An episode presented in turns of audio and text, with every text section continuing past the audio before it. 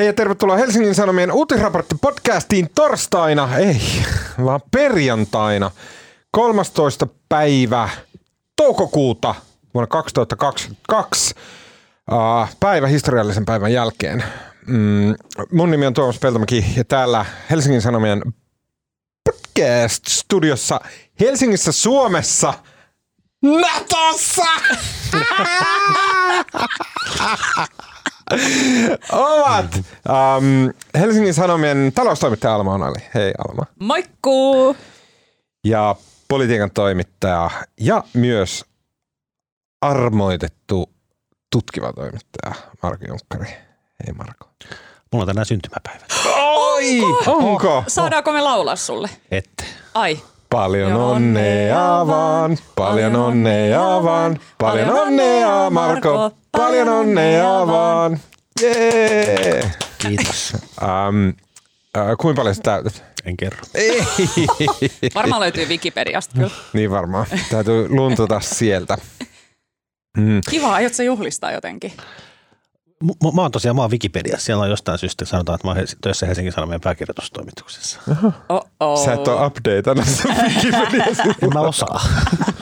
Voiko se korjata jotenkin sinne? Nyt joku kuuntelija, joka Joku on tällainen aktivisti, niin voitteko käydä updateamassa? Kirjoittakaa sinne, että hän on töissä Helsingin Sanomien podcastissa.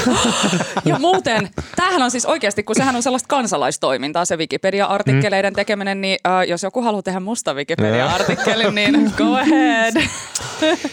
Tämän viikon podcastissa keskustellaan yhdestä aiheesta, joka on NATO, ja toisesta aiheesta, joka on NATO, ja kolmannesta aiheesta, joka on NATO. Ja toki nämä on niin Suomi ja NATO keskeisiä aiheita, mutta ei keskustella muista asioista, koska nyt on ollut todella, todella hektinen uutisviikko, ja jotenkin se vetää toimittajilla aivot semmoiseksi niin ihme muusiksi, joten puhutaan siitä, minkä verran kyetään.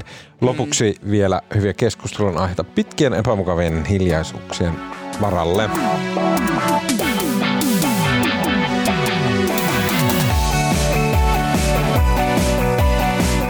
On niin hassua ajatella, että jotkut hetket, ää, jotka mun lapsuudessa tapahtui ja joista ajatellaan, että ne on aivan historiallisia hetkiä, niin kuin Suomen EU-jäsenyys, ensimmäinen naispresidentti, mm, se, että jonkun aikaa kaikki maailmassa käytti suomalaista puhelinta ja rakasti sitä.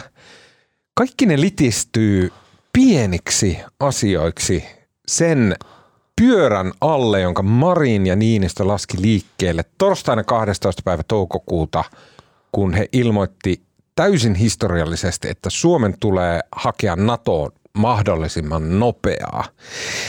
Teko muistuttaa sitä, kun lopulta vuosien jälkeen itsehillintä pettää ja antautuu halujensa vietäväksi ja kun synnin työ on aloitettu, sen huomaa, että se tuntuu niin oikealta. Naapurin Irma, miten sovit minuun, miten hyvältä tunnut, rakastan sinua. Okei. Oliko muille sama fiilis? Tota, mä just mietin tässä äsken silleen, kun mä kuuntelin sua ja mä ajattelin, että kun sä oot ollut niin täpinoissa tästä NATO-asiasta ja se on oikeasti ollut sun niinku sydämen asia tämän koko kevään ajan. Ja nyt, nyt kun se niinku tapahtuu, niin onko vähän lähtenyt jotenkin silleen, tiedätkö, pohja kaiken sen sun tavallaan sellaisen niinku, pohja sun elämän alta, kun tavallaan nyt se on selvää, sun ei tarvitse enää kampanjoida sen Niinpä. puolesta, niin nyt sitten jotenkin lähdetään sellaiselle o, niin kuin, mm, oudon laakson raiteelle. Niin, nyt tavallaan se, se pahin niin kuin into on pois ää, Niin. siitä. Onko? Onko sulla vähän sellainen tyhjä olo? Niin mä itse asiassa huomaan itsestäni, kun mä oon koko kevään kirjoittanut NATO-juttuja ja nyt sitten eilen, kun oli tavallaan ratkaiseva päivä, niin, niin jotenkin mä en oikein seurata sitä. Niin. Oliko se myös vaan niin itsestään selvää se koko eilinen homma? Siis mä olin itse äh, Varsinais-Suomessa pellolla työkeikalla. Mm. Mä en seurannut lainkaan sitä NATO-päivää yhtään, vaan ihmettelin. Tuli mulle mieleen muuten, kun puhuit tuosta nyt suomalaisista puhelimista, että kun menin Salon läpi ja sitten siellä Salossa vaan tuli se mieleen, että niin, että siis tämähän oli joskus Suomen vaurain kaupunki. Mm. Ja eipä ole muuten enää. Ja nyt se on NATO-vaara. Mutta mut että, mut että, että jotenkin sille, että et tuli vähän se fiilis, että ja tämä nyt voi, mä en halua millään tavalla tavallaan, mun mielestä niin kuin journalistit teki erittäin hyvää työtä eilen tosi monesta eri näkökulmasta jotenkin ää, avattiin tätä koko historiallista hetkeä ja päätöstä. Mutta tietyllä tapaa oli myös sellainen fiilis, että onko tämä nyt vähän tällainen luomalla luotu ja tehty tekemällä Tuliko? tehty Ai tilanne. Okei, okay, mä Eikö haluan, puhutaan näistä selvää? optikoista. Mun mielestä siis on tosi jännittävää, että se tehtiin, miten se tehtiin. Tänne pajahti hirveän määrä ulkomaalaisia toimittajia, jotka oli silleen, sai kuulla, että presidentti ei ota vastaan ja pääministeri on Japanissa. Ja, ja kaikki tulee tiedotteessa, mikä on hyvin Niin. niin. tiivis, Kah- kahden kappaleen Niin, tiedotteessa. jonka mä nyt ihan siltä varalta, että äh, joku podcastimme kuulijoista ei ole sitä kuullut, niin mä luen sen nyt kokonaisuudessaan, koska se on hyvin lyhyt. Tiedote, äh, tasavallan presidentin ja Suomen tasavallan pääministerin yhteistiedote kuuluu näin. Kevään ajan on käyty tärkeää keskustelua Suomen mahdollisesta NATO-jäsenyydestä. Aikaa on tarvittu kotimaiselle kannanmuodostukselle sekä eduskunnassa että koko yhteiskunnassa. Aika on tarvittu tiiviille kansainväliselle yhteydenpidolle niin Naton ja sen jäsenmaiden kuin myös Ruotsin kanssa. Olemme halunneet antaa keskustelulle sen vaatiman tilan. Nyt kun päätöksenteon hetki on lähellä, toteamme omat yhtenevät kantamme myös eduskuntaryhmien ja puolueiden tiedoksi. NATO-jäsenyys vahvistaisi Suomen turvallisuutta. Naton jäsenenä Suomi vahvistaisi koko puolustusliittoa. Suomen on ensi tilassa haettava Naton jäseneksi. Toivomme, että tämän ratkaisun tekemisen vielä edellyttävät kansalliset askeleet otetaan lähipäivinä ripeästi. Siinä se kokonaisuudessaan Suomen valtiojohdon NATO-päätös. Totta kai virallisesti se kulkee vielä pari mutkaa ja keskustellaan myös niistä ää, lähetyksen loppupuolella, mutta ne on siis, että tästä se etenee valtioneuvosto johonkin himmelihämmeli ja sitten se tulee eduskuntaan ja sitten eduskunta äänestää tästä näin. Puhutaan siitä kohta, mutta nyt puhutaan tästä optiikasta, miksi ää, tämä niin kuin, tämä kulmakivi, tämä niin kuin, jossa, okei, okay, Marin on äärettömän tärkeä pääministerinä, mutta ehkä Marinin se tärkeys liittyy siihen, että hän on SDPn edustaja. Se niin kuin lisää hänen painoarvoa tässä asiassa. Hän, hän niin kuin ohjaa SDPtä. SDP on täysin, täysin olennainen puolue Suomen NATO-päätöksessä. Mutta ihmisenä ja yksilönä tämä oli yllättävänkin paljon kokonaisuudessa alusta loppuun Sauli Niinistön show. Ja, ja, hän oli tässä se niin kuin, tavallaan niin kuin Jeesus tunkiolla. Jeesus tuolla niin- tunkiolla, okei. Okay. Mutta Niin. haluan todellakin kuulla, mitä Marko on mieltä tästä. Niin, mistä siis tästä kaikesta? Si- niin, ja sitten tästä, niinku, niin, ja sitten tästä niinku Sauli Niinistön Mm. merkityksestä ja roolista. Oli, mutta kyllähän se tuleehan se myös ihan niin kuin siitä faktasta, että Sauli se ottaa asiaa niin kuin Sauli Niinistön takana. Hän, hän, sen, hän tekee sen päätöksen siitä hakemuksen jättämisestä, mm. hallituksen esityksestä. Et tota, sinänsä se, että Sauli Niinistö on tässä ollut keskiössä, niin, niin se on tavallaan ihan perusteltua. Mutta hassuahan tässä on se, että Saulihan on tehnyt kaikkeensa, että hän ei olisi keskiössä, että eduskunta olisi siellä keskiössä. Mm. Mikä on itse asiassa tapahtunutkin. Musta tässä niin kuin, jotenkin omituisinta tässä kaikessa on se, että niin kuin yleensähän tämmöiset, niin kuin, yleensä jos on niin kuin poliittinen päätös, niin, niin siinä on niin kuin, jotkut on jotain mieltä ja toiset on toista mieltä ja sit sitä debatoidaan ja väitellään ja keskustellaan. Tässä ei ole tapahtunut sitä ollenkaan. Kaikki on vaan koko ajan ollut samaa mieltä. Se on hyvin pieni tavallaan tämä oppositio.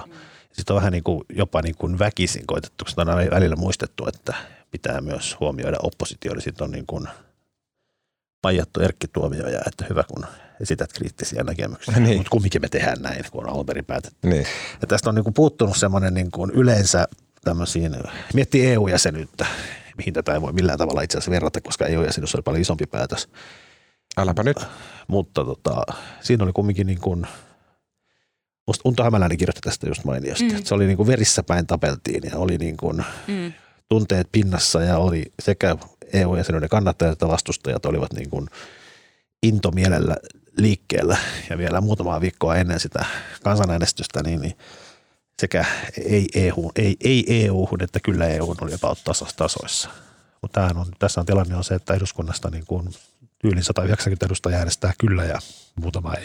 Niin, siis saanko sanoa tähän väliin sen, että mulla on myös vähän sellainen fiilis, että vaikka periaatteessahan tämä menee muodollisesti pätevästi ja sen demokraattisten askelmerkkien mukaisesti, niin mun mielestä on vähän myös sellainen aitajuoksun tunnelma, että ne demokraattiset askeleet tavallaan niiden yli vaan hypätään nilkka suorana kohti seuraavaa aitaa, että päästään mahdollisimman nopeasti sinne turvapaikkaan. Joo, joo mutta jos miettii sitten, jos niin vertaa tuohon Ruotsiin, mikä tässä on mennyt meidän ohessa. Mm. Ja Ruotsissa ei mene, sinne, tämä ei mene parlamentti, tämä ei mene Riksdagen. Siellä siis, ei vai? Ruotsin, dema, ei, Ruotsin demarit tekee sen ihan itsekseen. Totta, joo. Mutta onko se oikeasti näin, onko tavallaan, että se on Riksdagenissa, koska heillä on enemmistö, plus sitten moderaatit ei, ei, äänestää ei, joka tapauksessa? Ei se me olekaan eduskunta. ei mene eduskunta. Eikä Suomessakaan tarvitsisi mennä. Mutta se kuulostaa tosi omituisen. Ruotsissa demarit päättää keskenään viikonloppuna.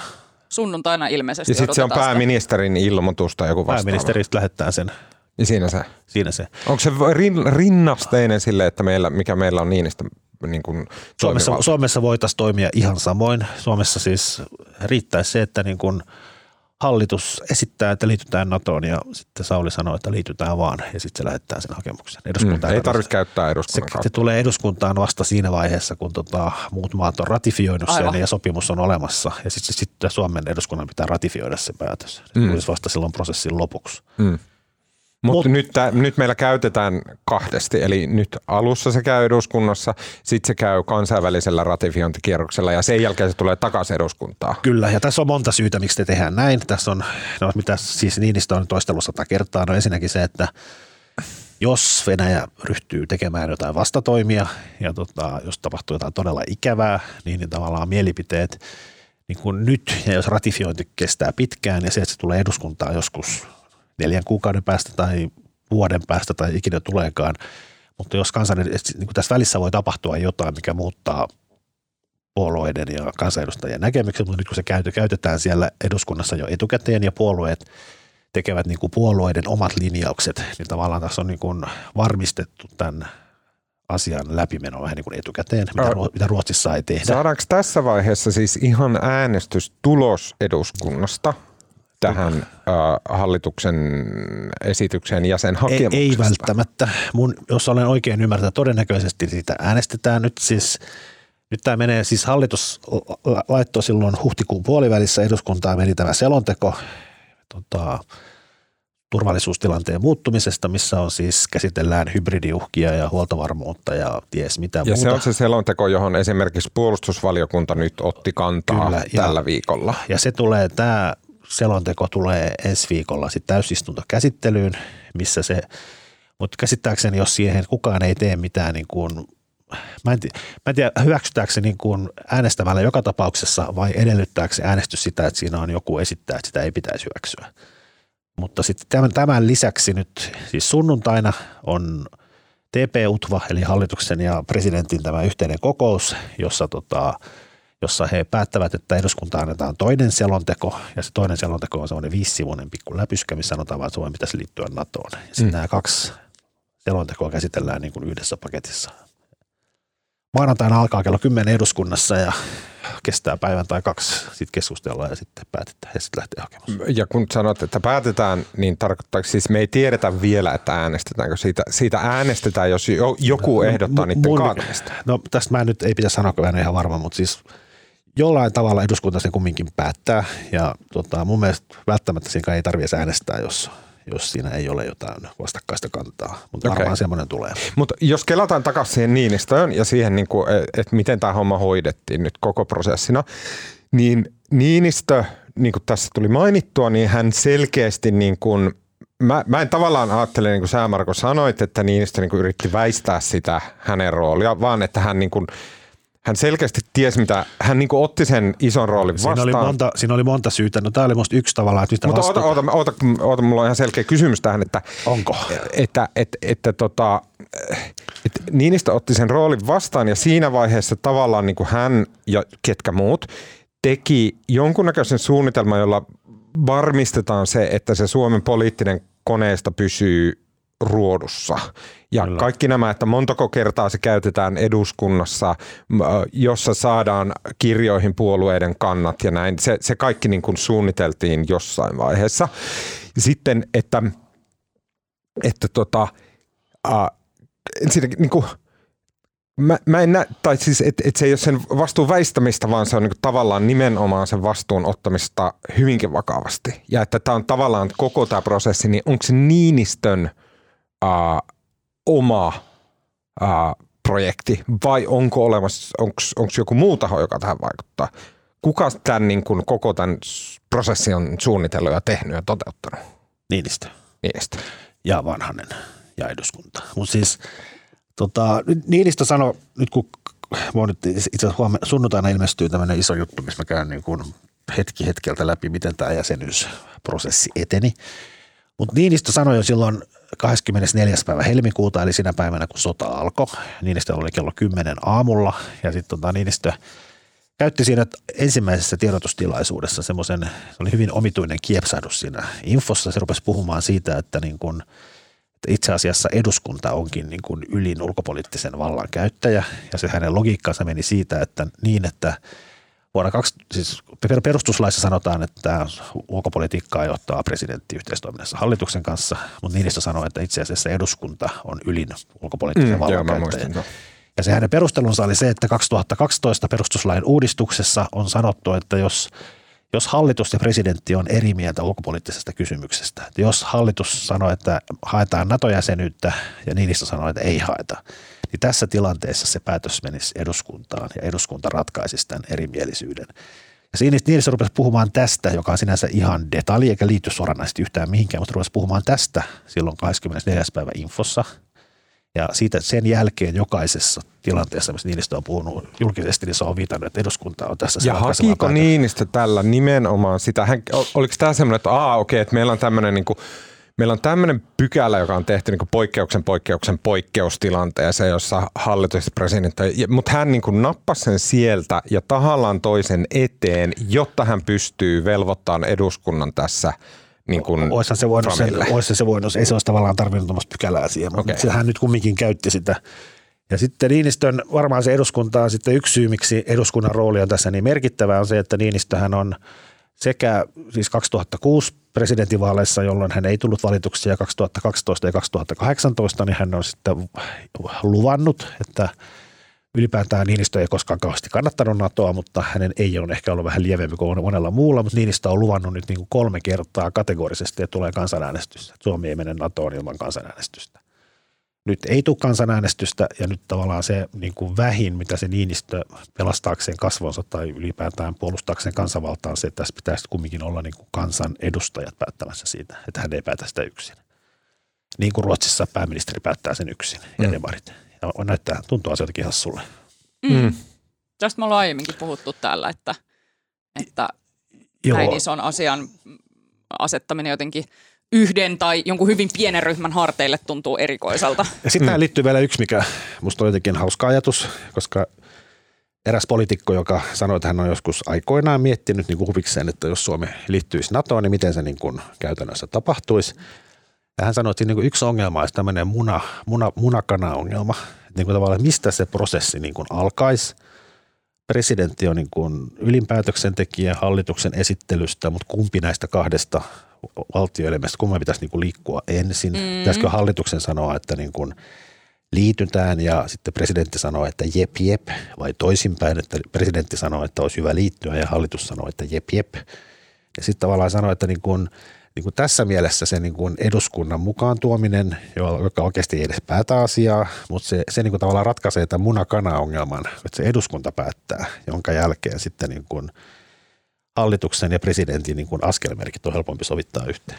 Mm. Niin, ja eikö tässä periaatteessa nyt myös tämä, että Niinistö ja Marin yhdessä tuli ulos tämän oman NATO-kantansa kanssa, niin sekin oli tavallaan tapa kiertää tätä munakana Joo, ongelmaa. kyllä. Jos tämä itse asiassa mietinkin, että missä järjestyksessä ne, ne julkaisee, mutta näköjään yhtä aikaa. Mm. Joo. Joo, mutta siis, ja onhan tämä niin kuin, muistelee vaikka korona-aikaa, niin silloinhan puhuttiin koronan nyrkistä ja Niinistö ja Marin otti aika kovastikin yhteen ja hallituksen ja presidentin välit eivät olleet mitä parhaat, mutta kyllä tässä prosessissa niin tuntuu, että nämä kaikki elimet, siis eduskunta, hallitus ja presidentti on pelannut niin kuin todella mm. hämmästyttävällä tavalla yhteen. Ja kuitenkin kun muistetaan, että ei, ollut, ei ole niin pitkä aika siitä vielä, kun Marin sanoi, että hänen hallituskaudellaan tällaista ei tapahdu. Mm. Joo, mutta se varmaan semmoista vähän niin kuin ymmärrettiin väärin. Ai joo, joo. Miten? Mm. Munkin mielestä siitä vähän niin kuin, sitä niin kuin sensaatiohakuisesti paisuteltiin sitä. No tavallaan kun se ei sanonut, niin kuin, sehän oli kauhean moka Marinilta.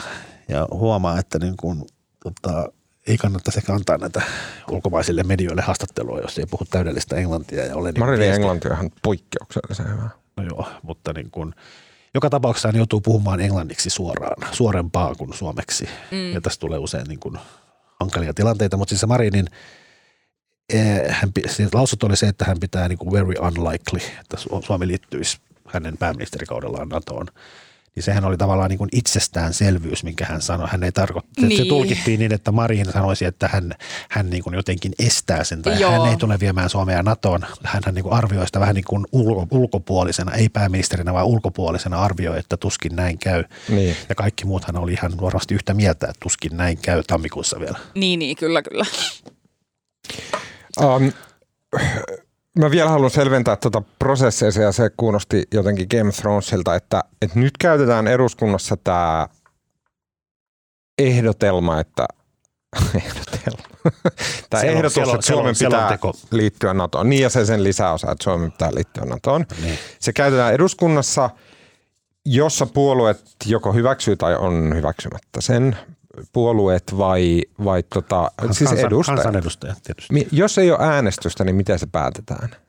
No ehkä me unohdetaan nyt, sanotaan, että sitä on äänestys. Kun mä, mä, tämä on ihan joo, joo, joo, tyhmän okay. detalji, että jos se selonteko, että jos, ei, jos kaikki ovat niin kuin, että siitä ei ole niin kuin, kukaan ei esitä mitään vastaesitystä, niin mä luulen, että silloin se menee vaan, että se hyväksytään yksimielisesti. Okei, okay, no niin, mutta, just näin, mutta silloin kaikkien kanta on se... Käytännössä on täysin varmaa, että sitä äänestetään, koska kyllähän siellä on näitä vastustajia. Ja sillä me saadaan pöytäkirjoihin jokaisen kansanedustajan ja tavallaan myös puolueiden kannat siihen. Mutta toi ei ole oikeastaan se pointti. Toi, okay. siis, siis se saadaan joo, mutta tässä on tavallaan tämän eduskuntaprosessin ohessa. Tässä on niin kuin puolueet on nyt linjannut, siis SDPn puoluevaltuuston kokous on nyt huomenna lauantaina – ja SDPkin muotoilee virallisen NATO-kantansa. Keskusta muotoili tai ovat antaneet vihreätä valoa hallitukselle ja varmaan kesän puoluekokouksessa he kirjaavat u- jonkun uuden NATO-linjauksen Sama koskee vasemmistoliittoa. Ja vasemmistoliitto. Ja, mutta siis tavallaan se pointti on se, että niin kuin ne on eräällä tavalla niin kuin pysyvämpiä linjauksia. Että se on niin kuin yksittäiset kansanedustajat, ne vaihtuu ensi keväänä vaaleissa, vaihtuu iso osa kansanedustajista – ja se ei, niin kuin, ei se yksittäistä kansanedustajakannoilla ole niin väliä, mutta nämä kansanedustajat edustaa puolueita ja se mikä se puolueen niin kuin, linja on, niin se on tavallaan Se on tärkeämpi ja se on pitkäkestoisempi. Mutta mikä sen, niin kuin, mä yritän just, just jos – siinä on se aikaulottuvuus, että sitten sit se lähtee se ratifiointikierros ja sitten se palaa eduskuntaan, niin tämän ylimääräisen eduskuntaäänestyksen, joka tehdään nyt ää, alkavalla viikolla maanantai-tiistai aikana, niin mikä sen funktio on? tavallaan tässä mielessä, että me saadaan joku äänestys, me nähdään, että te olette äänestäneet. Se on jotenkin, että siihen voidaan palata sitten vuoden päästä, kun se tulee eduskunnan ratifioitavaksi uudelleen, niin siihen voidaan palata, että... No ei, paitsi ehkä sitten niin kun... jos, on, jos on jotain ongelmia tullut. Tai jonkunnäköinen vakuutus tämä on jotakin vastaan. No, mutta ei sillä, ei ne niin kuin, kyllähän kansanedustaja voi vaihtaa mielipidettään, mutta ehkä tämä on niin kuin, se, kun se on kertaalleen niin kuin keskusteltu siellä ja käsitelty siellä ja äänestetty siellä, niin, niin se ei, niin kuin, ei sillä ole mitään sitovuutta, että pitäisi äänestää samalla tavalla uudestaan seuraavalla kerralla, ei todellakaan, mutta mä luulen, että se niin kuin vaan henkisesti asettaa kansanedustajat siihen asentoon, että vaikeahan se on niin kuin itselleen perustella, että jos mä äänestän nyt toukokuussa näin, niin miksi mä äänestän syyskuussa eri tavalla. Mutta onko tämä samanlainen asia kuin se ää, Jenkien korkeimman oikeuden aborttivuoto, jossa ää, vuodettiin tuomareiden kannat, jotta niiden on vaikeampi Ehkä tota, tavalla, tavallaan. Tässä niin kuin tavallaan jokainen joutuu nyt tavallaan liputtamaan julkisesti. Niin. Ja jos tämä on se Niinistön master plan, niin on se kyllä aika Game of Thrones. Toivottavasti ei Ned. Joo, mutta näin. Okei, okay, super kiinnostavaa. Uh, mulla on filosofisempi kysymys edelleen liittyen Niinistöön um, ja sitten tähän niin kuin, nyt tapahtuneeseen, tällä viikolla myös tapahtuneeseen aivan käsit siis mahdottomalta tuntuvaan faktaan, että NATO-jäsenyyden kannatus on entisestään noussut silleen, että – se on ollut jossain niin kuin 70 ja aiemmin ja sitten se nousee niin kuin viikko viikolta siitä vaan et ylös, ylös, ylös. Sitten tähän on se, mihin vedotaan sitten, ja historiasta tullaan vetoamaan, ja aivan oikein on tietenkin myös, että siihen tullaan vetoamaan, että se on se syy, miksi Suomi liittyi NATOon, oli se, että suomalaiset halusivat liittyä NATOon. Mä sinänsä vähän vastustan sitä ajatusta, joka on jotenkin niin kuin itsestäänselvyytenä niellään, että poliitikot tottelee kansan ää, ohjausta. Mä haluaisin ihan vähän purkaa sitä, koska tämäkin on semmoinen niinistä kysymys, että ai niinkö Niinistä vahtaa jostain etäältä kansan mielialoja ja sitten tottelee niitä. Kyllähän presidentti, jos joku on se suunnannäyttäjä kansalle ja että mitä hän sanoo, niin se vaikuttaa siihen, mitä mieltä ihmiset on. Ja mun mielestä tätäkään ei pitäisi niin kuin niellä sellaisenaan, että täällä joku viisas kansa vaan tekee jotain sotilastaktisia analyysejä, että missä vaiheessa F-35 on riittävä ilman jenkkitukea näin, niin kuin ei se noin mene. No kyllä se mun mielestä menee. Sä oot väärässä. No en ole. Niin mä, mä niin mietin tässä sitä, että missä määrin jotenkin pelkästään se NATO-aiheen ja teeman lisääntyminen ja se, miten sitä on mediassa ja julkisessa keskustelussa vaan käsitelty, että kuinka sen tavallaan itse teeman esiin nousu on vaan lisännyt sitä mm. kannatusta mm. Natolle. Mm. Että niin, mä väitän, että vielä vuosi sitten suurimmalla osalla suomalaisista ei ollut NATO-kantaa. Mun mielestä NATO-kanta on vähän niin kuin, se on niin kuin tavallisella kansalaisella. Niin kuin aitoa perusteltua Se on samanlainen kuin vihreiden kannatus. Se on niin kuin samanlainen asia. Että et, et en tiedä eikä kiinnosta, mutta vihreät kuulostaa ihan hyvältä, että niin kuin luonto on tärkeää. Ja kaikki, niin kuin, ne, jotka vähänkään enempää seuraa asioita, politiikkaa, tajuaa, että se ei ole ollenkaan noin. Että sä teet ihan valtavia mm. arvovalintoja, kun sä päätät äänestää vihreitä. Sun kannattaisi olla perillä niistä, mutta valtaosa ihmistä ei ole, koska ne, ne niin kuin liikkuu semmoisella ja myös minä niin kuin valtaosa elämästä ennen kuin mä olin työn puolesta pakko jotakin olla perillä. Sitten mä en yritä niin kuin kritisoida ketään. Mun mielestä se on hyvä, että näin on, että ihmiset liikkuu sellaisella mielikuvatasolla, että luonto on tärkeää, äänestä vihreitä ja näin. Ja Natossa niin kun, miten ihmiset, se taso, millä ihmiset operoi ymmärrettävästi ja oikein on se, että, että mä en halua sotaa ja Nato on sotajuttu, niin mä en halua sitä. Niin, jos palataan vielä siihen kansan kannatukseen, niin siis sehän on niin kuin, musta se on ollut tässä täysin ratkaisevaa. Siis se näkyy ensinnäkin siitä, että huhtikuun alussa tuli Ylen puoluekannatuskysely, missä kokoomuksen kannatus on noussut 26, jotain. Se oli noussut niin kuin 3,5 niin prosenttiyksikköä. Ja tähän oli enää kaikille muille puolueille sitten niin kuin täysshokki. Ja tavallaan ne tajus sen, että tämä asia pitää saada niin kuin, ei ne halua, että kokoomus saa tämän NATO-kantansa takia niin kuin 3,5 prosenttiyksikköä niin kuin vähän niin kuin ylimääräistä kannatusta. Että kaikkien muille, kaikille muillekin puolueille tuli tarve hyvin nopeasti linjata tämä asia niin kuin pois, jonka jälkeen hyvin nopeasti persut äänesti, että heidän kantansa on NATO-myönteinen. Ja se koitettiin niin kuin tavallaan saada tämmöisenä niin kuin poliittisena erottautumisvälineenä pois pelistä. Ja sitten toinen kyllä toi niin kuin – kyllä Niinistö, vaikka hänelle ei pitäisi olla niin kuin minkäänlaista motivaatiota, hänellä on jälkimmäinen kausi, hän ei, hän ei pääse enää pyrkiä jatkokaudelle. Väitän, että hänellekin tota, kansan suosio on niin kuin edelleen äärimmäisen ratkaiseva. Mm. Kyllä siis Niinistöhän on aina ollut, hän soittelee sinne radion luontoiltoihin ja Joo, joo, joo. Eikä, on, ei tuon tason poliitikoksi pääse, ellei niin kuin rakasta ja armasta sitä huomiota.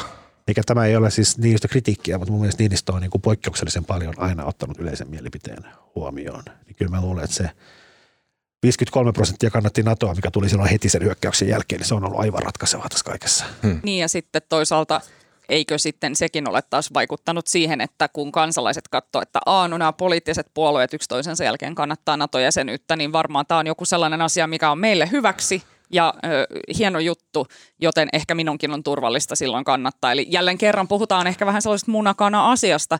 Toki vo, voisi sitten väittää, että kenties se alkusysäys oli se joku Hesarin galluppi, joka kertoi, että nyt on NATO-kannat kansassa liikahtaneet. Ai se, mikä me väärin, että eiku, eiku, mitä ei.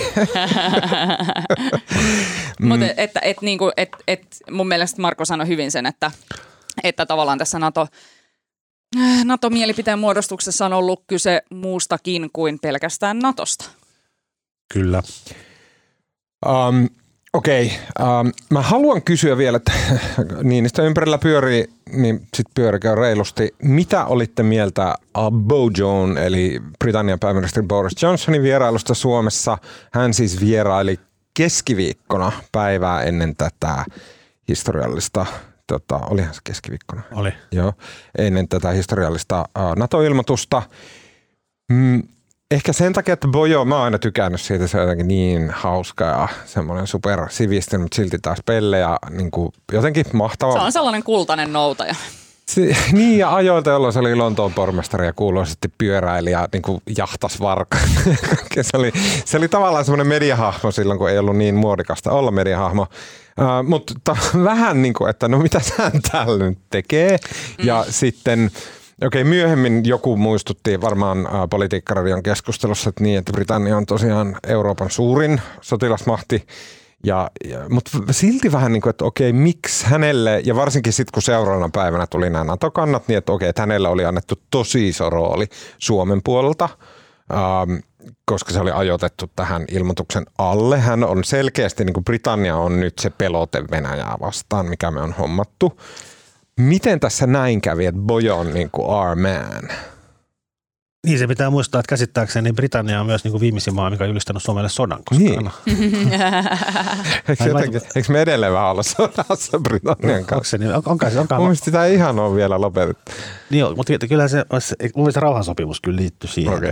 Et, tota, mun mielestä me ollaan kyllä tehty rauha. Mutta Britanniahan ei ole mitenkään myötä niin kuin karvaisesti Suomea ikinä kohdellut. No, ky- kyllä mä, siis silleen varma, on kiva, että mehän tykätään niin kuin suomalaisten niin kuin suosikki matkustuskohde on Lontoa. Joo. Suomalaiset tykkää Briteistä. Kyllä. Jotenkin, sen takia tämä on tosi siistiä. Mutta onhan meillä siis jotenkin semmoinen yhdistävä ajatus, että kyllähän Suomella, Suomi on hyvin amerikkalainen tai anglosaksinen paikka ja me jotenkin EU-ssa, kun britit kuuluu vielä eu niin kyllähän me kauhean mielellään brittien kanssa tehtiin yhteistyötä. Mm. Jos vaihtoehdot on niin Me oltiin kaikki semmoisia vähän semmoisia nihkeitä. Niin, ja semmoinen uskotaan ehkä markkinatalouteen toisin kuin vaikka saksalaiset ja Mm. päin. Saksahan on semmoinen byrokratian helmi, jossa niin kun markkinatalous on ehkä vähemmän huudossa. Mm. Mutta No oli, siis- oli hauskaa. Musta oli muuten ihan pieni, ihan täysin triviaali. Siis sehän oli aivan huikea tämä Niinistön läppä. Mm. Putinille, että katso peiliin. Niin. Mutta musta oli hauskaa Ei siis, se mikään läppä ollut. Niin, se oli, se oli niinku semmoinen hetki. no hetki, Niin, niin, mutta joo. No joo. Näetkö sen videon? näin. Sehän oli siis, mun mielestä se oli, se oli semmoinen, kos, siis, siis en, en sano koskettava, mutta se oli inhimillinen hetki. Se tuli sydämestä. Joo. Mutta siinä oli hauska tota, ihan pieni yksityiskohta. Mun mielestä Niinistö sanoi sen, Niinistö puhui siis englantia siinä. Älä nyt, ei saa. Mun mielestä Ei, on kun tyhmää kuul- ei, kun kritisoida kuuntele. ihmisten englannin kielen Älä, taitoa. ei, ei, ei, tämä ei ole kritiikkiä, mutta musta oli hauskaa, miten nämä Jenkki- ja brittilehdet niin kirjoitti sen oikein. Oikein, niin, Niin. Sivistyneesti ja just näin se pitää tehdä. Just näin. Ei Mm. tämä ollut moite, mutta tämä oli musta havainto. Joo. Se sanoi, kun sanoiko se by the mirror. Look Ää, at the look, mirror. Look at the mirror. Joka on siis myös natiivit englannin puhujat sanoo väärin, että look at the mirror. Joo, Ja se on look in the mirror. Mm. yes. Joo, look Mut at the mirror hauska, tarkoittaa, että katso sitä peiliä niin kuin esineenä. Kyllä, just näin. Mutta se oli korjattu. Musta tämä oli jotenkin hauska yksityiskohta. Kyllä. Mutta tiukasti sanottu ja se oli ihan hyvin sanottu, mutta täytyy sanoa, että Bojo'n ö, vierailusta Suomessa, niin ei mulle jäänyt, mä oon nähnyt siitä vaan niitä meemejä, missä niinku Bojo ja Niinistö ö, erittäin maireasti jotenkin hymyilee toisilleen ja on sellainen selvästi Niinistö on silleen niinku helpottuneen näköinen tota, niissä, mm. niissä niiden yhteiskuvissa, niissä on jotain sellaista ihanaa, ihanaa fiilistä, mutta niinku vielä parempat oli vaan ne kuvat tuolta Ruotsista, kun se on sen Magdalenan kanssa siellä tota, tota, Niin soutamassa. soutamassa. Joo, se oli ihana. Ja Ruotsissa joku onnistui vielä kirjoittamaan totta kai siitä ää, näkökulma kommentin johonkin lehteen, että kyllä olisi naisen pitänyt soutaa, että eikö täällä nyt voi jo niinku Sitten on vaan silleen, että no onko nyt ihan sama, että kuka siellä soutaa tai silleen. Mä haluan tähän liittyen lyhyesti sanoa sen, että mun mielestä meidän pitäisi enemmän kiinnittää huomiota kuvatoimittajien ihan hillittömään valtaan maailmassa, mm. koska se on semmoinen, mitä käydään jossain tiedotusopin peruskurssilla niin kuin joku varttitunti läpi sitä asiaa, mutta varsinkin nykyaikana, kun joka ikisestä asiasta on silleen 12 miljoonaa kuvaa odottamassa, että mikä just oikea freimi sieltä valitaan lehdistöön, someen, Twitteriin ja näin, niin se, se miten he pystyvät niin maalailemaan kuvia siitä, että miten, minkälaiset joku tyypit on ja miten maailma on ja miten toimii, se, se valta on niin, ihan hillitön. Niin ja siis ihan oikeasti se tiivistyy mun mielestä tässä tota Andersonin ja Johnsonin ö, soutuveneretkessä sen takia, että toimittajia ja valokuvaajia oli kielletty kuvaamasta sitä hetkeä, kun pääministerit Kyllä. könyää veneeseen. Eli niin kun, jos tätä koko tavallaan NATO-keskustelua olisikin kehystetty sellaisella kuvalla, missä niin kuin Magdalena ja Boris molemmat siellä. jotenkin niin, sille nelinkontiin sinne veneeseen, niin se olisi tosi eri konnotaatio Kyllä. tästä koko tilanteesta. Kyllä. Ja kiinnittäkää huomiota siihen, miten Vladimir Putinia kuvataan tämän sodan aikana. Miten hän on niin kuin, äh, Iltalehen, Iltasanomien, Helsingin Sanomien tota, mm. äh, kuvavalinnoissa, miten niin kuin, että, että se kuva on ruvennut muuttumaan siitä, että hän on, hän on niin kuin se, se taustalta 4D-shakkinerona niin kuin terävästi katsova, niin kuin, äh, pelottava – äh, KGB-agentti, ja se kuva on ruvennut muuttuu siihen, että hän on silleen niin kuin naama pöhöttynyt silleen 70-luvun melkein muumio tota, neukkujohtaja. Ja, ja ne on valintoja, mitä tehdään. Ja, ja kiehtovahan tässä on se, että sama, siis tämä soutukuva otetaan aina. Se aina kun Suomeen tulee uusi pääministeri ja se menee ensimmäiselle vierailulle mm. Ruotsiin, se otetaan se sama soutukuva. onko siis se niinku, oli, se niinku... oli aivan ihana se kuva, missä Matti Vanhanen nuorempana miehenä Kyllä. on siellä saman soutuveneen kyydessä kyydissä. siis se oli hurmaava. Niin onkohan se aina niin kuin sit se ensimmäisen tapaamisen lopussa, Vanhanen vain aika mennä ottamaan soutukuva. niin ja se on jotenkin, se on koko se kuva vielä, kun Vanhanen on nuori ja se on sellainen pitkä ja hoikka ja se on niin kuin sellainen niin viattoman näköinen, tiedätkö, sellainen kloppi ja se vene on aina niin. vähän toinen pieni, joka näyttää niin. niin tosi kiikkerältä. Ja vähän sille joutuu liian lähekkäin istumaan sen, tiedätkö, jonkun pääministerin seurassa siinä, että se on vähän sellainen kiusallinen tilanne.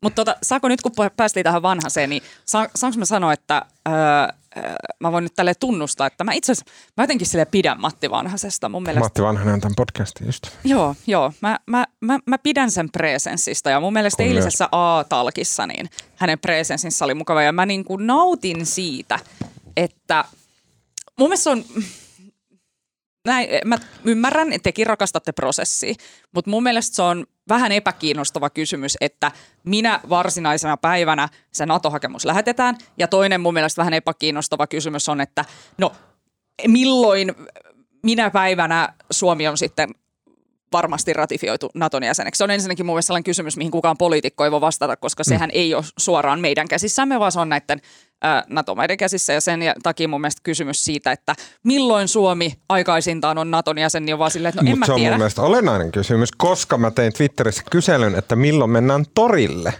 Ja kaikki oli sitä mieltä, niin. että silloin kun se on varma, että Suomi, siinä päivänä kun Suomi on Naton jäsen, sitten hmm. torille. Joo, mutta torillehan nimenomaan mennään sille niin yllätyksen kanssa, eikä, eikä, ei sitä voi etukäteen sanoa, että mennään torille, vaan sehän riippuu siitä, että onko voitto tullut kotiin.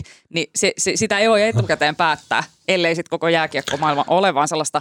Mutta mut, mut se, mitä halusin vaan siitä Matti Vanhasesta sanoa, niin äh, oli vaan se, että mun mielestä oli virkistävää se, kuinka se eilen sitten sanoi siellä Aatalkissa, että kymmenen vuoden päästä, kun katsellaan tänne Mikä kerro, mikä niin, niin mikä? Eilen.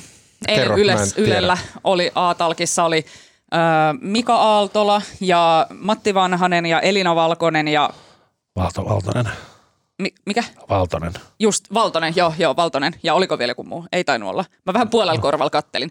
Mutta että siellä, kun moneen kertaan kysyttiin jotenkin tätä, puhuttiin siitä, että minä päivänä se NATO-hakemus laitetaan, laittaako Suomi ja Ruotsi sen yhdessä vai oi perhana, ehtiikö se Ruotsi ennen meitä, ne, ne lapamadot, joita me ollaan nyt raahattu tässä, tämä koko kevät perässämme tässä NATO-kysymyksessä ja sitten ne sieltä vapaamatkustajina sujauttaisivatkin sen NATO-hakemuksen ennen meitä. Täältä taas tulee tämä mun pieni tällainen Ruotsi. Ei mä mun mielestä se on jotenkin älytön pointti.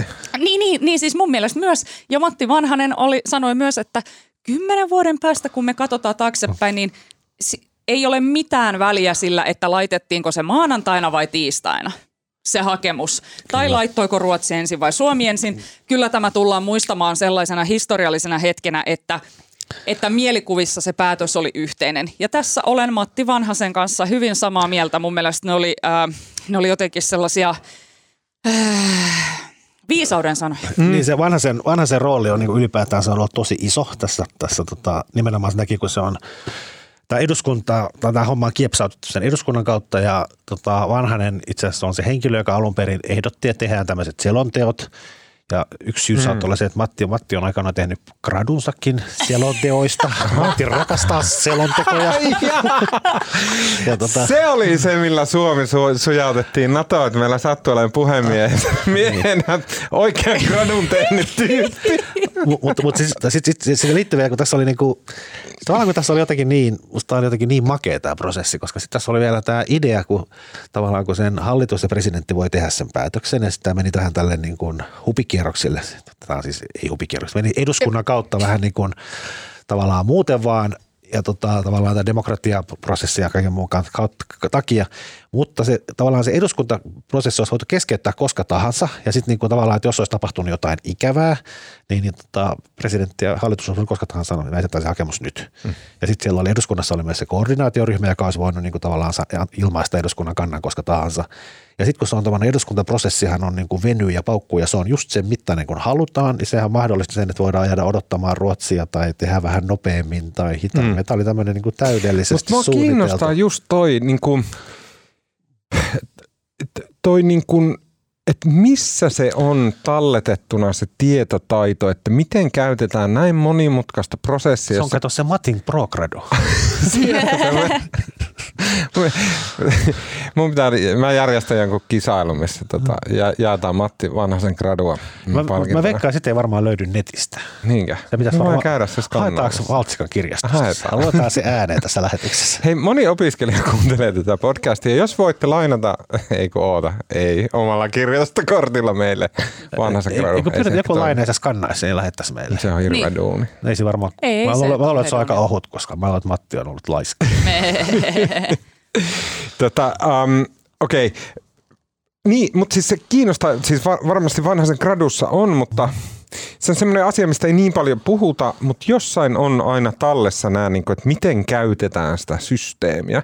Vaikka se on niin monimutkainen, moniulotteinen, missä on sen systeemin sisällä on voimia, jotka yrittää vastustaa sun ajatusta, että miten sä käytät sitä systeemiä. Mutta sitten aina jostain tulee tämmöinen, että okei, okay, tämmöinen tämmöinen tota prosessikaavio luodaan ja nämä, nämä osat tuodaan tähän mukaan, jotta estetään niitä toimimasta muualla. Kaikki tämä tieto, se on niin kuin jotain semmoista syvintä politiikan on, järjestelmiä. On, NATO, NATO, koska Suomi ei ole aikaisemmin hakenut NATOa, niin tässä oli kuitenkin paljon asioita, mistä ei, mistä ei ole kokemusta. Mutta mun käsittääkseni tämä eduskuntaprosessi meni vähän samalla tavalla kuin on mennyt jossain tota, jossain näissä tämmöisissä tota, valmiuslaeissa tai jossain tämmöisissä niiden säätämisessä. Mutta tätä samantyyppistä prosessia on käytetty ennenkin.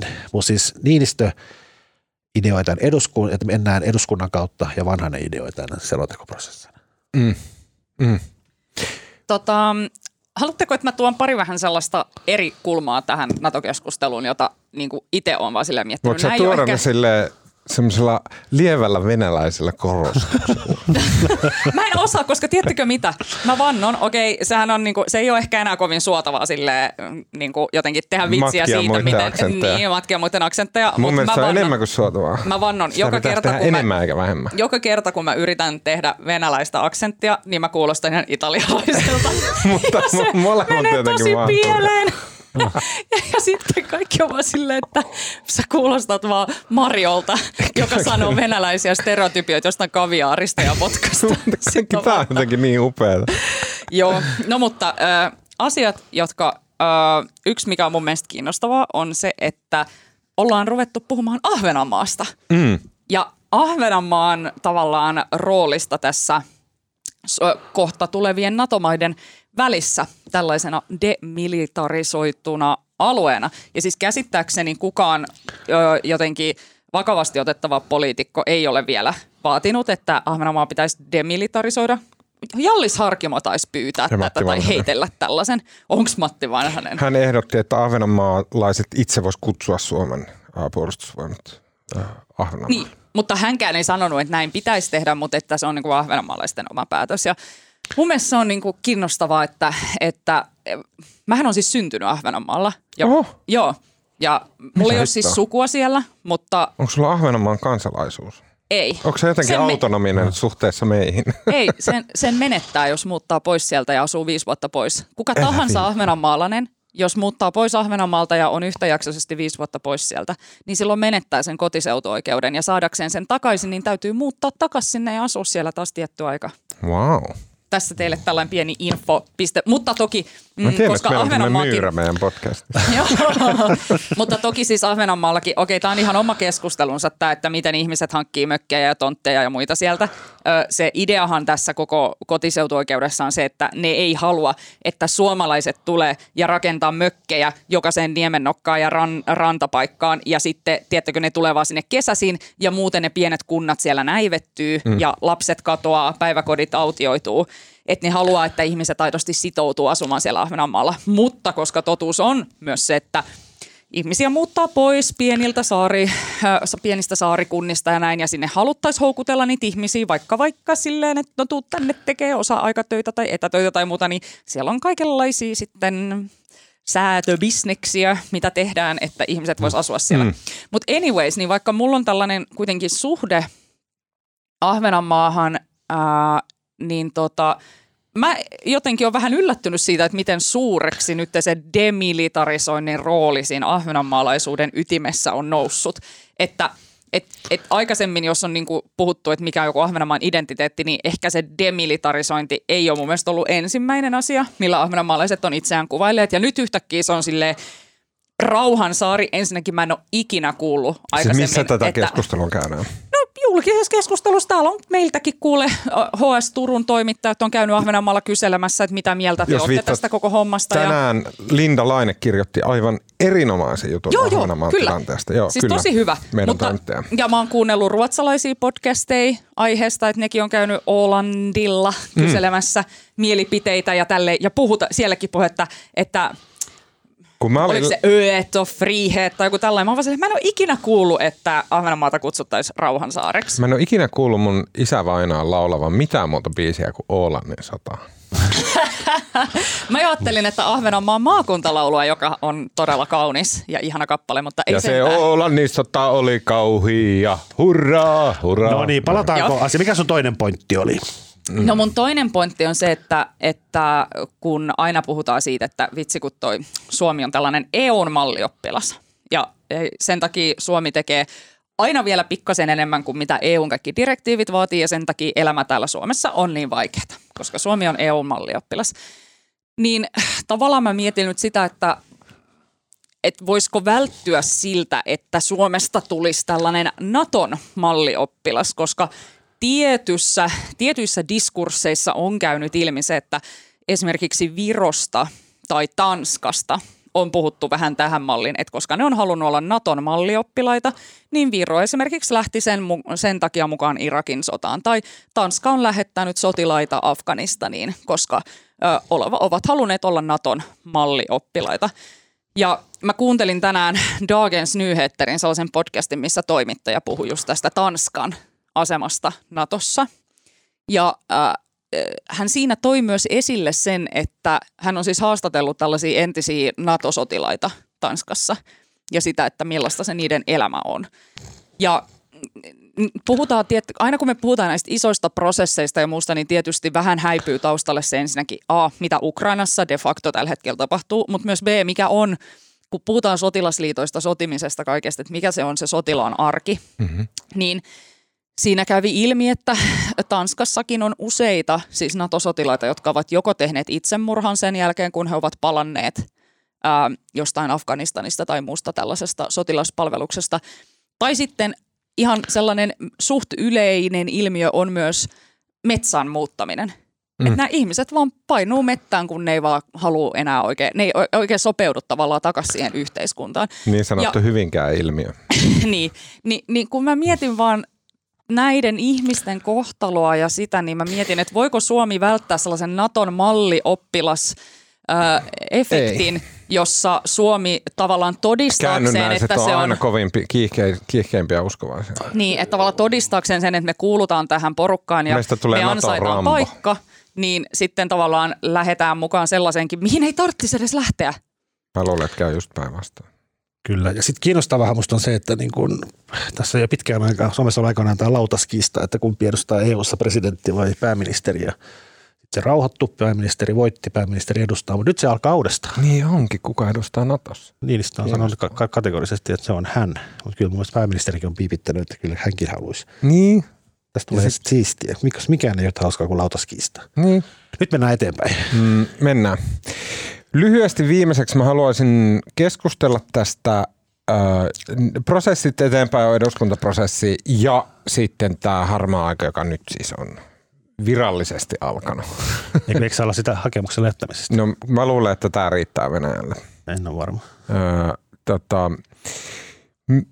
mua, mä katselin uutisia eilen siinä historiallisena päivänä ja siinä sitten niin kuin oli haastateltu venäläisiä, mitä tästä Dimitri Peskov, Venäjän niin kuin aivan liian ki- kivan miehen näköinen tiedottaja, niin äh, hymyilee aina, sillä on luppasat setäviikset ja tota, hän sitten niin kuin, hän kuulostaa aika usein siltä, että hänet on just herätetty ja oli kivat nokosta meneillään ja sitten hän juttelee siinä.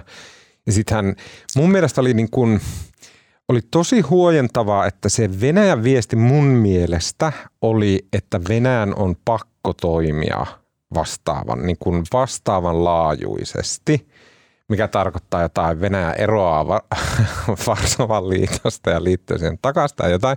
Siis, mutta et, et mun mielestä siellä sanottiin, että Venäjä on pakko toimia, mikä niin kuin mun mielestä on jotenkin positiivinen viesti, että et, et he tekee sen, mitä tavallaan niin kuin heidän kunnia ja tämmöinen niin kuin in kind, mä en osaa edes puhua sitä suomeksi, niin kuin vasta, vastavuoroisuusperiaate varmaan, niin mitä se edellyttää, mutta etteivät tee enempää. Se, siltä se mun mielestä kuulosti se Venäjän ratkaisu. Ja sitten haastateltiin suomalaisia asiantuntijoita, suomalaisia skappareita ja muita, että no mitä tämä voi tarkoittaa. Ja sit se ei eilen tullut niinku uutisena, vaan sitä on vähän niinku puhuttu pitkin, pitkin matkaa, että mikä se Venäjän vastareaktio Suomen NATO-liittymiseen on. Ja sitten se on silleen, että, että, niinku, että se on jotain tosi pelleilyä, jotain, niinku, että jotkut tankit ajelee jossain Suomen rajan siellä niinku Venäjän puolella. Ja siitä tuli vähän semmoinen, että no tätäkö sitä nyt on pelattu viimeiset 80 vuotta, että ne pärtsäillään tankeilla omilla teillään. Niin ei se nyt niin hirveän pelottavalta kuulosta. Vai onko mä nyt ihan niin kuin, että tässä ollaan takki auki NATO-tatuointia odotellessa, mutta niin kuin, et ei se nyt niin, ainakaan nyt vielä ei se niin pelottavalta kuulosta. Ja mitä, mikä, mitä te olette mieltä? Niin, en, en mä osaa sanoa. Tai sille, ai niin kuin, että ei kuulosta kovin pelottavalta nämä Venäjän jotenkin Niin. vaikutusyritykset. Me laitetaan 500 uutta miestä. Ladidoskodin. No sit musta on ihan täysin mahdoton sanoa, ei sitä. Kai se toive ja oletus on, että ei siitä mitään kauhe, kauheita pitäisi tulla. Me kaadetaan teidän nettisivut. Ei, mistä sen tietää. Niin, en mä tiedä. Mä jotenkin, mun mielestä se koko tavallaan ratkaisevaa ei ole niinkään se, että mitä Venäjä tekee, vaan ratkaisevaa on se, että miten suomalaiset suhtautuu siihen. Hmm. Eli kyse on siitä, että ei ole kyse mun mielestä siitä, että kuinka pelottavaa niin kuin itsessään joku muutama tankki pörräämässä jossakin tuolla tota, tota, laatokan ympärillä on, vaan enemmänkin on kyse siitä, että mitä suomalaiset siitä ajattelee. Hmm. Mun mielestä tässä on monia tämmöisiä niin vanhoja illuusioita on kuopattu kyllä tämän prosessin aikana. Yksi on semmoinen Venäjän niin kuin absoluuttinen mahti maailmassa, Mm. niin ei, ei se vaikuta ehkä ihan yhtä niin pelottavalta kuin se on aiemmin vaikuttanut. Okei, onko me sanottu kaikki, mitä on mahdollista sanoa Natosta? Olla. Mm. Mi- Mikä teillä on niinku fiilis? Hyvä vai huono? Naton suhteen. Kaiken, niinku, miltä tuntuu olla olemassa ja Suomessa ja Euroopassa ja kohta Natossa? Erikoiselta, mutta tiedätkö, että se on vähän niin kuin, se on jännä, että vaikka tämä NATOhan ei ole millään tavalla meidän kenenkään päätös, vaan se on tällainen kollektiivinen päätös, että NATO Se on meidän haetaan. päätös. Mutta tiedättekö vähän niin kuin kaikissa tilanteissa, joissa pitää tehdä joku isompi päätös, niin, niin, niin se sellainen tietty, mun mielestä on aina helpompi elämässä toimia, jos sulla on jonkunlaiset raamit, joiden sisällä sä toimit. Eli kun sä mietit vaikka, että äm, jotakin suurta muutosta elämässä, ostanko vai asun, ostanko asunnon vai enkö ostan, eroanko puolisostani vai enkö eroa. Ja sitten se on sitä sellaista hämää. Ja sen jälkeen, kun se päätös on tehty, niin sä tiedät, että ne, se päätös asettaa ne raamit, jonka sisällä sä toimit. Ja mun mielestä tämä tilanne myös, että nyt se, kun se päätös on tehty, että Suomi hakee NATOon, niin se rajaa tietyllä tavalla sitä sellaista mahdollisuushorisonttia, mm. mikä psykologisesti varmasti ai, antaa sellaisen tietynlaisen Helpotuksen. rauhan ja helpotuksen. Kyllä. Vaikka ei olisi edes jotenkin sille, että yeah, choo choo on board the NATO train sille ihan täysillä, tiettekö, Kyllä. ja lappaamassa hiiltä sinne nato sellainen selkeys. Niin tulee sellainen tietty selkeys, että okei, nyt mulla on raamit, joiden sisällä mä tiedän, kuinka mä toimin. Miten viisaasti ja kauniisti ja hyvin sanottu. Kiitos Alma. Sitten kun menette äh, nauttimaan tästä ihanan kesäisestä ilmasta, ähm, menette ensimmäisille puistobisseille. Ei olla kaukana siitä. Äh, tota, ja sitten siellä muille osittain katujen miehille ja osittain sitten teineille ja osittain ehkä ystäville ja kollegoille, niin äh, viihdytätte heitä jutuillanne, niin mitä, mitä juttuja heille kerrotte? Mä voin aloittaa. Mm-hmm. Tämä on sellainen podcast, jota mä voisin veikata, että Tuomas tällaisena podcast-guruna on ehkä jopa joskus suositellut tässä podissa, mutta en voi tietää, koska tämä on podcast, joka on alkanut jo tyyliin vuonna 2018, jota, että on te- tätä on tehty jo pidemmän aikaa. Ää, mutta se jatkuu yhä. Tässä tulee aika harvakselta näitä jaksoja, yli kerran kuussa. Ää, tämän nimi on tällainen kuin Decoder Ring. Sanooko mitään? ei sano. Tämä on aivan erinomainen tämä tota, tota, ajatus tässä podcastissa. Tässä on, että jokaisessa jaksossa otetaan joku yksi tällainen kulttuurinen ilmiö, ö, jota sitten puretaan, että miten tämä ilmiö on syntynyt, mitä kaikkia asioita tähän liittyy ja miten se on jotenkin tullut tähän pisteeseen, että tänä päivänä se tarkoittaa tätä. Tai miten on mahdollista, että tällainen ilmiö on olemassa. Hmm. Aika sellaista tavallaan filosofista, mutta tosi selkeästi esitettyä ja hauskaa. Ja mä suosittelen aloittamaan muun muassa tällainen jakso, minkä mä kuuntelin, mä en ole todellakaan kuunnellut kaikki, tällainen kuin The Karen. Siis Karen-termi, jolla viitataan valkoiseen ö, naiseen, joka on ehkä rasistinen ja on niinku tämä I want to speak to the manager tyyppinen tyyppi. Niin tässä The Karen-jaksossa käydään läpi, että mistä tämä kulttuurinen ilmiö on noussut esiin, että on alettu kutsumaan tietyn tyyppisiä ihmisiä Kareneiksi. Kiinnostavaa. Ja se on ihan sairaan hyvä jakso. Sitten ö, toinen aika hyvä jakso oli tämä mun mielestä tällainen Truly Tasteless Jokes. Eli 80-luvulla ja 90-luvulla niin tota, Yhdysvalloissa niin ihan bestsellereiden joukkoon nousi tällaiset vitsikirjat, joissa on sellaisia vitsejä, jotka tänä päivänä siis ni- niiden julkaisu varmaan pyrittäisiin estämään. Siis Suomessahan on ollut kans näitä, muistatte jotain 80-luvun vitsikirjoja? Koululaisvitsejä, joo. Niin, mutta ei, koululais, ei koululaisvitsejä, vaan niin kuin silleen, niin kuin todella härskejä, rasistisia, seksistisiä, kamalia, niin kuin, siis tällaisia, tiedättekö, niin kuin dead baby jokes. Ihania vitsejä. Niin tässä äh, jaksossa tämä toimittaja haastattelee sitä ihmistä, joka silloin kasarilla kokos näitä vitsejä ja rupesi tekemään näitä vitsikirjoja. Sellainen nainen, joka sitten teki omaisuuden myös niiden kirjojen avulla ja käy läpi sitä, että miten huumori on muuttunut ja miksi se oli silloin sallittu, miksi se tänä päivänä tuntuu vähän silleen pahalta ja, ja mitä tä, kaikkea tähän liittyy. Ja se oli tosi kiinnostava.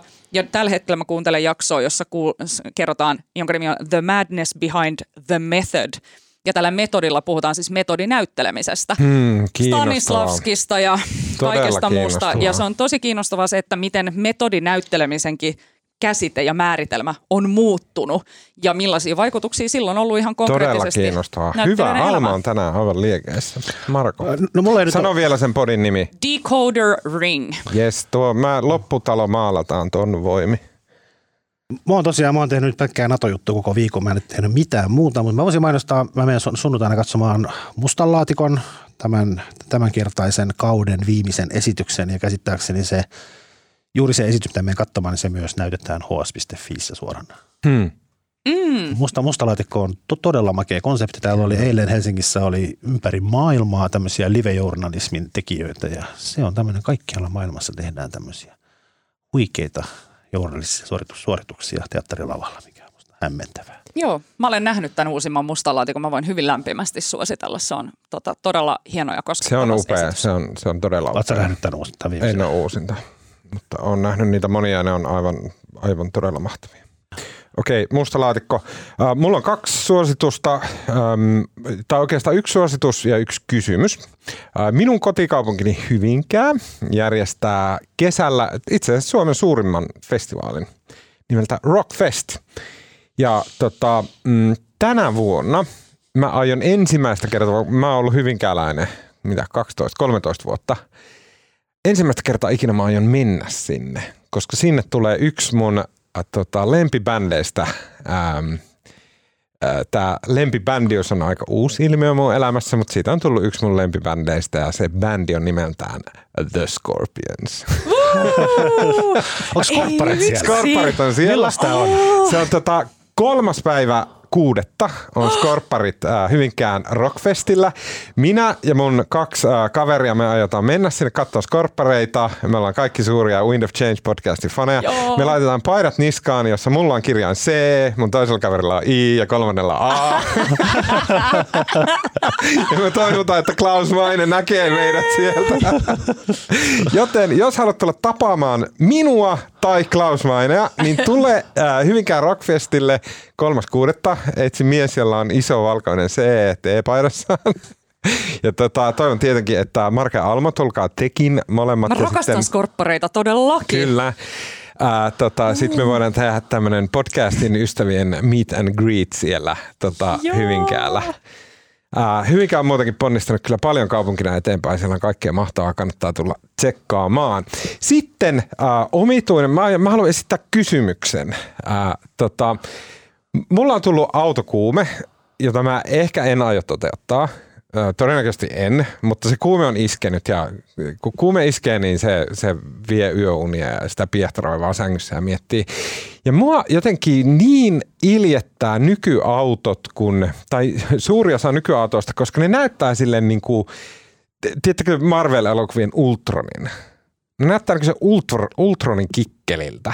Semmoiselta niin kuin, semmoiselta virtaviivaiselta tuhokoneelta, joka semmoinen niin kuin kaikki muodot on semmoisia pisaramaisen pyöreitä ja niin kuin lethal ja tämmöisiä. Ne, ne, ne, se on, ne on liian semmoista niin kuin konemaskuliinisuutta ja semmoista. Ja Mä, mä haluaisin semmoisen, niin kuin, mä haluaisin semmoisen boksyn auto. Niin Mahdollisimman laatikko- niin kuin laatikko Nissanin. Niin, just Joo. semmoinen. Semmoisen mä haluaisin. Joo. Jos joku voisi vinkata mulle, että missä semmoinen niin boksy aesthetic. Lähin mitä mä oon löytänyt on silleen niin kuin vanhat joku jeepit tai Mersulla on semmoinen G50 niin kuin semmoinen superjeeppimallinen. Niin kuin, semmoista niin kuin boksy-auto juttua. Kiinnostaa tosi paljon. Mm. Vinkatkaa mulle. Sen lisäksi mä haluaisin tietää enemmän autoista, niiden historiasta, muotoilusta, kaikista sellaisista, niin kuin, että mit, miksi meillä on semmoista ja tämmöistä, minkälaisia niin kuin, muoteja on ollut, miten näin.